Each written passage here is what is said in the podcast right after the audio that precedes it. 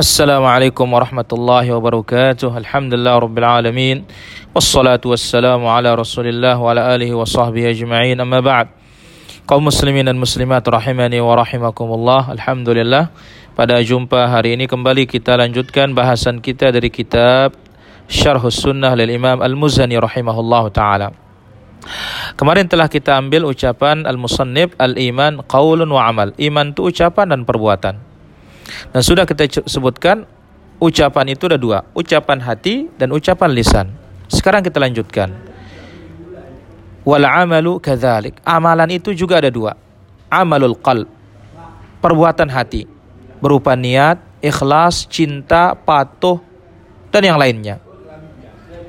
Sebagaimana disebut oleh Allah Azza wa Jalla dalam Al-Qur'an, والذين يؤتون ما آتوا وقلوبهم وجلة أنهم إلى ربهم راجعون dan orang-orang yang memberi apa yang mereka beri dan apa yang mereka infakkan wa qulubuhum wajilah tetapi mereka memiliki hati yang takut annahum ila rabbihim raji'un jangan-jangan tidak diterima amalan mereka oleh Allah Subhanahu wa taala dan mereka yakin mereka akan kembali kepada Allah Subhanahu wa taala dan yang lainnya dari dalil-dalil yang menunjukkan wajibnya kita untuk bertawakal kembali kepada Allah, takut kepada Allah. Ini semuanya amalan hati.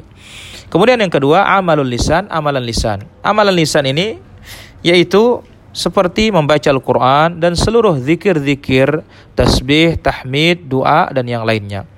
Sebagaimana firman Allah Azza wa Jalla, "Ya ayyuhalladzina amanu dzkurullaha dzikran katsira wasabbihuhu bukratan wa asila."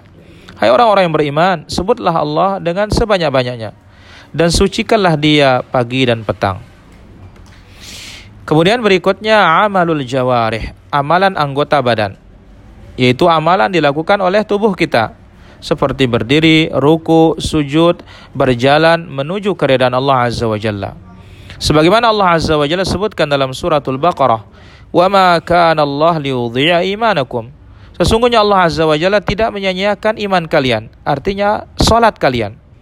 Maka Allah Azza wa Jalla namakan salat itu iman. Yang mana di dalam salat itu terkandung niat ada, kemudian ucapan lisan ada, kemudian perbuatan anggota badan juga ada. Kemudian Al-Musannif rahimahullah berkata, "Wahuma siyan." Artinya adalah ucapan dan perbuatan ya kedua-duanya masuk dalam makna dan definisi iman.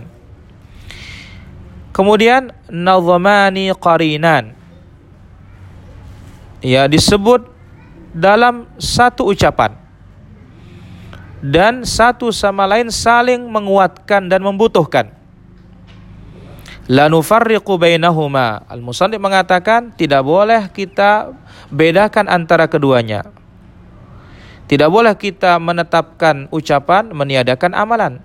Tidak boleh kita menetapkan amalan meniadakan ucapan.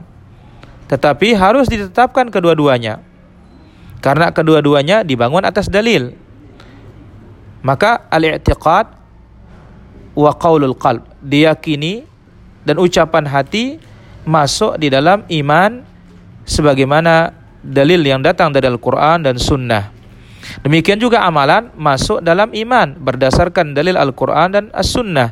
Dan tidak boleh dipisahkan iman itu ucapan saja atau iman itu amalan saja. Tetapi iman itu qaulun wa amal. Dan dirincikan lagi al-iman, yang namanya iman adalah qaulun bil lisan. Diucapkan dengan lisan wa tasdiqum bil qalb dibenarkan oleh hati wa amalun bil arkan dan diamalkan dengan anggota badan. Mudah-mudahan Allah Azza wa Jalla meluruskan iman kita dan menambah iman kita dan dimatikan kita di atas iman. Wassalamualaikum warahmatullahi wabarakatuh.